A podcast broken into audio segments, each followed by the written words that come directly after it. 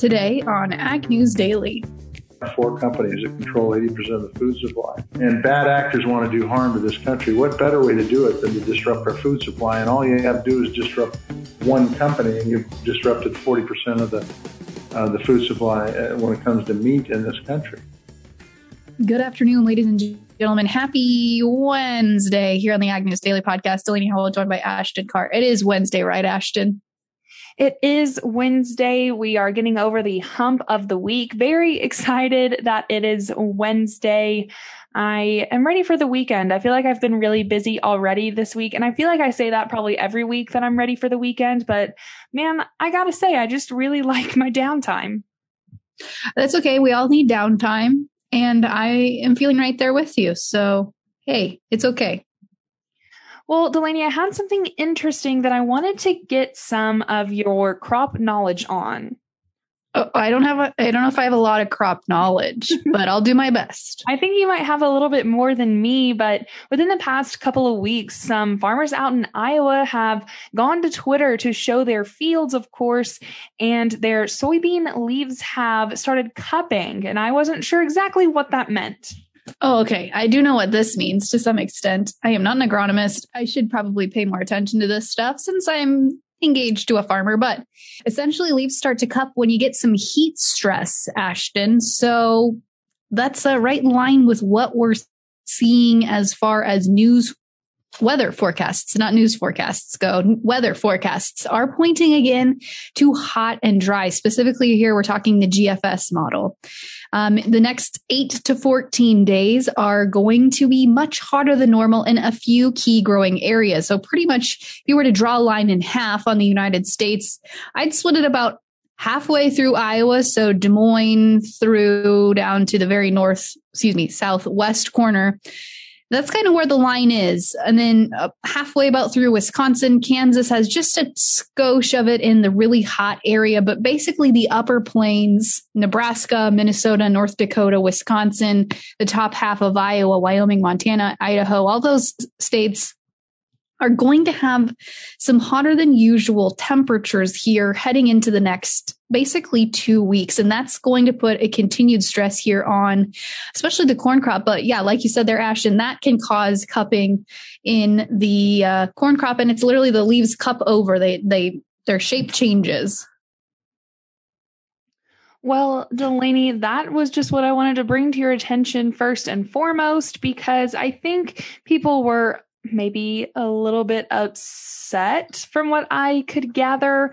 Um, like we said yesterday, we talked about yesterday, wanting to know a little bit more about how the crop is looking for some folks. And I believe that we tweeted about it earlier today, talking about that we wanted to see how your crop is doing. If you want to comment on that post or if you want to send us a message, folks, definitely do that on Facebook, Twitter, or Instagram at Ag News Daily. Absolutely. I, I am really curious to see how things turn out this year because weather may not be so pretty here moving forward. And as far as moisture goes, um, we're probably not going to see a lot of that here during this time either. Uh, according to the NOAA data, we're going to see precipitation 33 to 50% below normal for this time of year. So hot and dry is still in the forecast. That's added some fresh support to the markets today. I know we're pretty much through the make or break it time for corn, but soybeans still have to fill some pods out here. So it's going to be important to watch weather here moving forward. Absolutely, Delaney. But I have some more things to discuss, not talking about weather, but talking about some legislation. A bar- bipartisan group of U.S. senators earlier today introduced legislation that would increase access to gas with a higher ethanol blend after a recent court decision knocked down a Trump era rule that had allowed expanded sales of the fuel. This bill is an attempt to boost demand for corn based ethanol and inject certainty into a market that was quote unquote rocked by the court ruling. The bill would extend a waiver that would allow year round sales of 15% ethanol fuel blend, known, of course, as E15. The EPA extended a similar waiver in 2019. However, the U.S. Court of Appeals for the District of Columbia Circuit ruled in early July that the EPA exceeded its authority by lifting the summertime restrictions on the sale of E15. And some groups are already showing their support for this. In particular, we're talking about the American Coalition for Ethanol because they endorsed this congressional action to enable E15 sales year round. But I am going to keep paying attention to this, see what the industry is saying, see what some more congressional leaders are saying. But that is all I have for that story. Well, Ashton, I know that another piece of legislation we're watching pretty closely here is the new Biden administration's executive order that they signed dealing with anti competitive issues. And we're going to talk about that. I don't know the schedule if that's going to happen later today or next week. We're going to be talking with Senator Jon Tester specifically about anti competitive practices within the beef and cattle industry. But as a whole, we of course saw that executive order signed into effect on July 9th, which could have a sweeping impact on agriculture and corporate businesses. According to a survey that AgWeb's Farm Journal did, 72 provisions in President Biden's executive order about of excuse me of the 72 provisions about a fifth of those were actually related to agriculture and so, of course, this is going to fight anti competitive practices on things like the right to repair. But overall, apparently, about a dozen of these tackle some of the most pressing competition in agriculture specifically. So, we're going to have to wait to see how this thing gets rolled out here. But sounds like the big ag businesses are starting maybe to get a little more concerned about how this thing gets rolled out here moving forward. And I hope that we get a little bit more clarity trying to get some hopefully we'll have an interview next week about this but we'll have to keep the folks updated as more news rolls out about that delaney i only have one other piece of news to share with you today and again it's kind of about some legislation, kind of talking a little bit more about some fuel as a coalition of agriculture, biofuels, and environmental organizations are urging the Biden administration to propose a higher octane fuel standard in a recent letter to President Biden, the coalition is emphasizing the importance of the EPA proposing a high, higher octane gas standard in the rulemaking on light duty vehicle greenhouse gas emissions or the SAFE 2 rule now under review at the Office of Management and Budget. The group is also asking EPA Administrator Michael Regan to request comments on the role that high octane low carbon fuels play in advancing climate, environmental, public health, economic, and energy goals. The coalition noted that the Alliance for Automotive Innovation, which manufactures 99% of new light duty vehicles sold in the US, also supports a transition to high octane, low carbon fuels. And honestly, I would also like to hear some more words from EPA Administrator Regan about this because honestly, I don't know a whole lot about it. Do you, Delaney? Uh, I know a very small amount of knowledge on it, Ashton. Well, I, I, guess then this is pretty breaking news since neither of us really can comment on this or provide, you know, thoughtful comments on this. But I'm going to be looking to Administrator Regan to see if we get anything out of him. Yeah, I will be as well, Ashton. Um, but to switch tracks here just a little bit, I've got one final story for us today. As I think I reported on last week, Saudi Arabia and the UAE have struck a deal over some OPEC plus policies because there has been a lot of controversy after the UAE canceled their meeting or canceled their attendance at the meeting that was supposed to happen last week. Reuters has now reported that the UAE and Saudi Arabia have agreed to raise the UAE's OPEC plus baseline from 3.0 16 million barrels to 3.65 million barrels a day, which is about a 15% increase, in case you were wondering. And so far, that news has already sent Brent crude prices down about a dollar lower per barrel today, because we could see, of course, more production flooding the marketplace. But I think, uh, as far as a consumer standpoint goes, I am okay with that because that should translate to some cheaper prices at the gas pump. So, Ashton, with that, that's really all the news I had for today, other than chatting commodity markets. What about you? Let's get right into the markets. Fantastic. Let's do that. And as I mentioned, we uh, see some hot and dry in the forecast. We see the markets react, and we certainly did today. We saw September corn trading 17 cents higher to end at 568 and a quarter. The D up 18 cents to close at 558 and three quarters. Soybeans today higher as well with the August contract up 38 and a quarter cent to close at 1453. The November up 31 and a half cents to close at 1383 and a quarter. And in wheat today, we saw some strength all across the complex as the September Chicago contract closed 20 and a half cents higher to close at 654 and a quarter. The D's added 19 and a half cents, ending the day at 662 and a quarter. Hopping over to take a look at the livestock pits today, we got a little bounce to the downside today with the August live cattle contract shedding 50 cents to close at 121.25. The October shedding 40 cents to close at 126.77 and a half.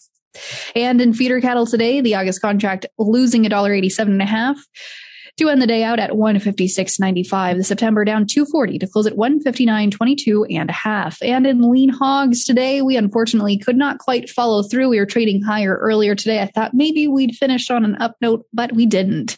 August lean hogs down 82 and a half cents to close at 105.10. The October down 15 cents to close at 89.22 and a half. And wrapping things up here with the class three dairy milk futures. August down 33 cents today to close at 17.75. The August down 35 cents to close at $18 on the nose. Ashton, without further ado, kick us into today's interview.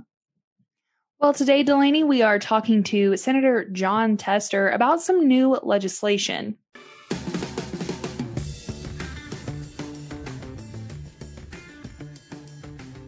Well, today on the Ag News Daily podcast, we have Senator Jon Tester on to talk about some semi new legislation. It was just introduced earlier this summer. But Senator Tester, thank you again for coming on and talking to us today. Ashton, it's great to be with you. Thank you. So before we really dive in on the Meatpacking Special Investigator Act, which was introduced earlier this summer, I want to kind of talk about some events that have been leading up to this because it's there's some things that have been going on for quite some time, some anti-competitive practices and, and things like that. So Senator Tester, can you just give us a quick look at some of the events that really led up to this? So it's it's a it's a well-known fact that uh, four companies control 80% of the nation's food supply. Um, that uh, four companies isn't very many. Um, those those those companies uh, CEOs could literally go out on a golf course and determine what they were going to pay and what they were going to charge for beef.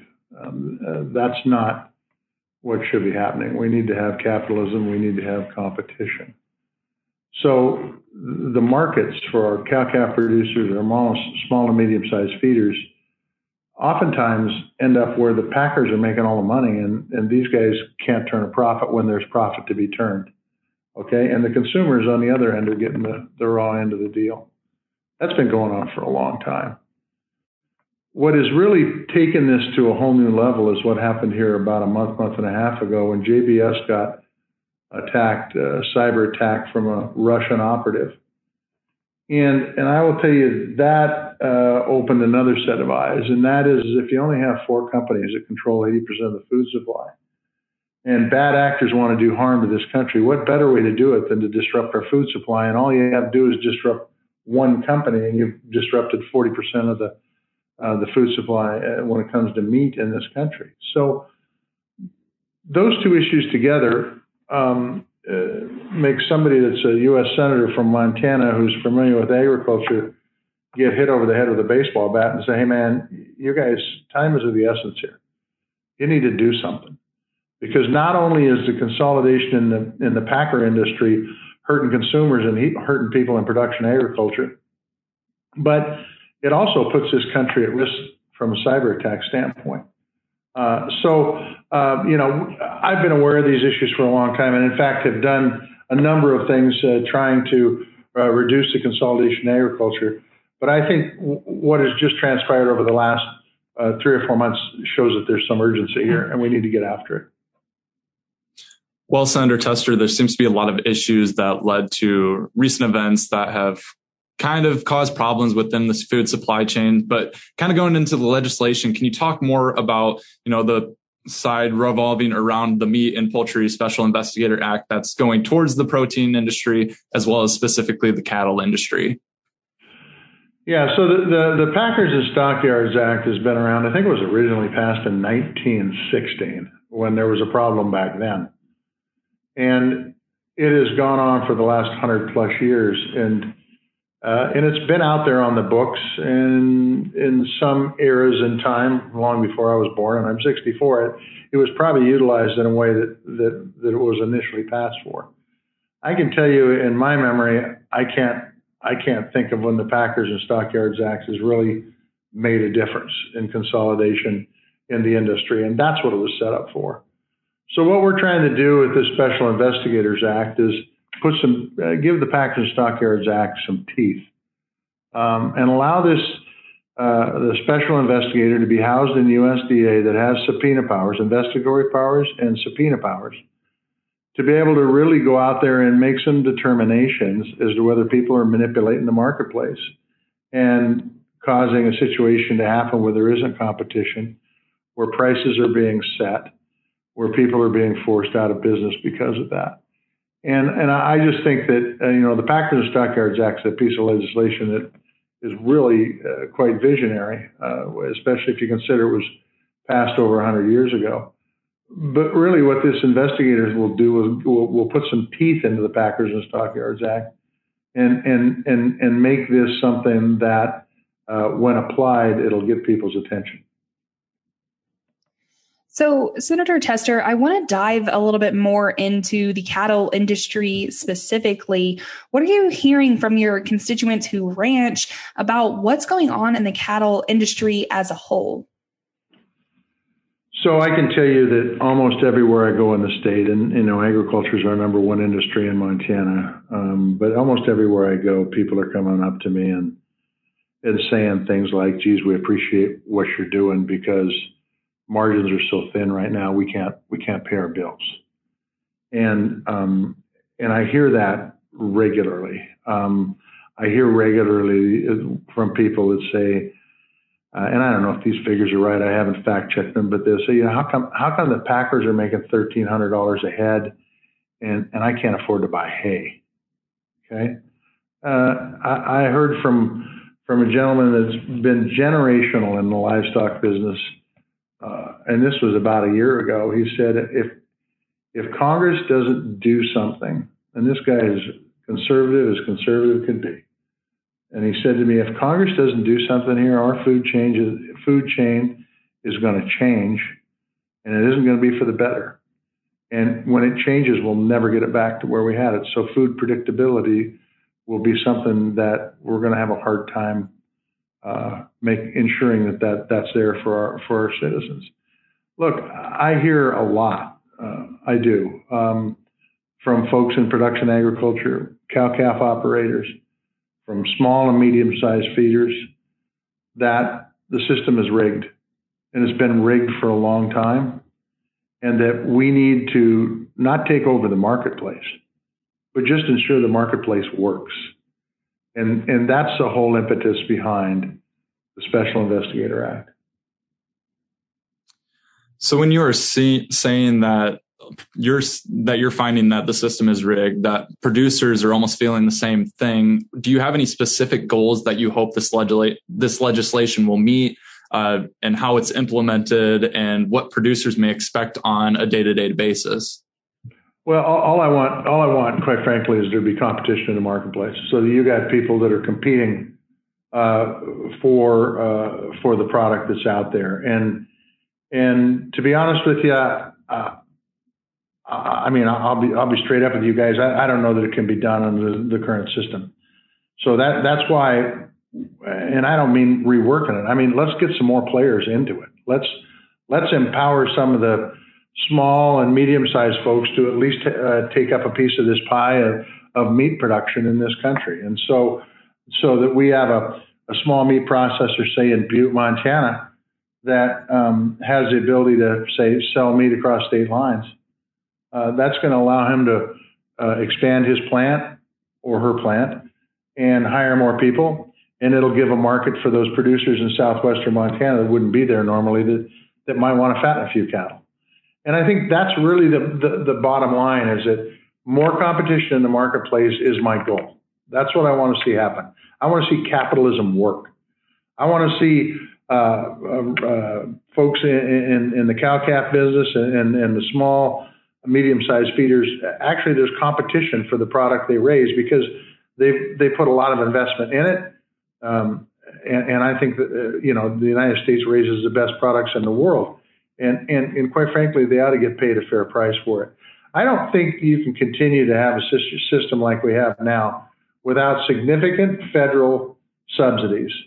And, and that's not a direction I want to go. I want, I want to have it so there's competition so that the federal government is removed from the, from the marketplace, uh, not inserted into it. In the meantime, um, you know, there has to be some teeth put into the Packers and Stockyards Act to make sure that that competition exists. Okay, so to follow up on that, so maybe what producers can look forward to is that right now we're not seeing a lot of buyers at local sale yards. We're just seeing a lot of sellers and a lot of cattle. So there's no real real cattle cattle shortage. So with this, do you hope that we're maybe going to see more buyers looking at cattle in, in the ring as well, and maybe seeing more bids going towards and driving up prices a little bit? Well, I, think I mean that's that's that's particularly it. Let let the market determine where the price is, and you, only do that if you have competition in that marketplace. And you, you need you need to have more than four buyers basically. As as as an end result you need to have more than four. Uh, and and quite frankly because there's demand for more than four. And so if we can get more folks into the marketplace Um, then I think you're going to get more to the true true cost of, of of what that product is worth. Senator Tester, you advocate for more competition in the industry. I want to know what the response from the Biden administration has been. Do you guys think that you're on the same page there? What has that been like? So I've been through several administrations since I was first sworn in as a U.S. Senator, and this is the first administration that's really taken the bull by the horns and addressed the issue of ag consolidation and competitive markets. Um, the president just had an executive order that went out last week, I believe, uh, to address anti-competition under the Packers and Stockyards Act. Uh, I think that um, that's a great first step. I do think that there's several bills out there that uh, can help um, help the effectiveness of what the president wants to do. One of them is a special investigator. Another one is a bill that I've got to to get uh, uh, cash prices up to, to, to 50%. There's no magic in 50%. Maybe it's 40%, maybe it's 30%, but the cash prices are way too low right now, and that, that, that helps manipulate formula pricing, and that can cause manipulation to drive the prices down. So those two bills I'd like to see get done. Um, and, and I think we need to continue to work with our allies in the WTO to get mandatory country of origin labeling. I think that would help a lot. Um, also, uh, as far as, as what's going on in this country, as far as consumer choice and uh, and prices at the farm gate. So uh, I appreciate uh, what the president did with his executive order. I appreciate what Secretary Vilsack's doing with setting aside 500 billion dollars for small uh, plants to either uh, you know start up or expand uh, in the processing business. I think it's something we need throughout this country. So I would say um, kudos to the president. I think he's he's taken steps in the right direction. I think Congress still needs to do their job. So you mentioned that President Biden is seemingly more interested in this, maybe maybe a little bit more than kind of what we've seen with past administrations and moving forward towards, you know, making competition better within agriculture. So do you see the Biden administration maybe taking a more hands-on approach that we've seen in the past? Yeah, I, I do. I mean, you can only go, you know, I mean, talk is cheap. Now we'll see what moves on past this. Uh, but but at least we're getting some talk, and it's talk in the right direction. And I think he, he laid out a plan with his exec, executive order This shows that he knows that there's a challenge out there that needs to be solved. And, and in the end, uh, I think that's a step in the right direction. And making sure that the FTC and the Department of Justice is on the same page uh, moving forward, I think is really important. So, look, I think what the president's done is, is good news, uh, but we'll be monitoring his actions. I'm going to continue to push him to make sure that he follows through on the executive order. And we're going to continue to push to make sure we get good legislation passed here in Washington, D.C. So, um, it, you know, there's, it, it, there's a lot of work to be done. Let's just put it that way. Even though there is a lot of work to be done, Senator Tester, I am very glad that we have people like you who are passionate about advocating for the industry and bettering it. So thank you so much for all that you do. And thank you once more for coming on and talking to us about this piece of legislation today. So I appreciate that. Uh, look, my, my wife and I still farm. Um, in, a, in, a, past life, before I got into this job, we we processed, uh, custom processed some beef, and uh, and I can tell you that I am very proud of the product that our cow calf operators raise, and I'm very proud of the product that our that our feedlots put forth. I think it's uh, it's the best food in the world. We just need to make sure they're getting a fair price for the work that they've done.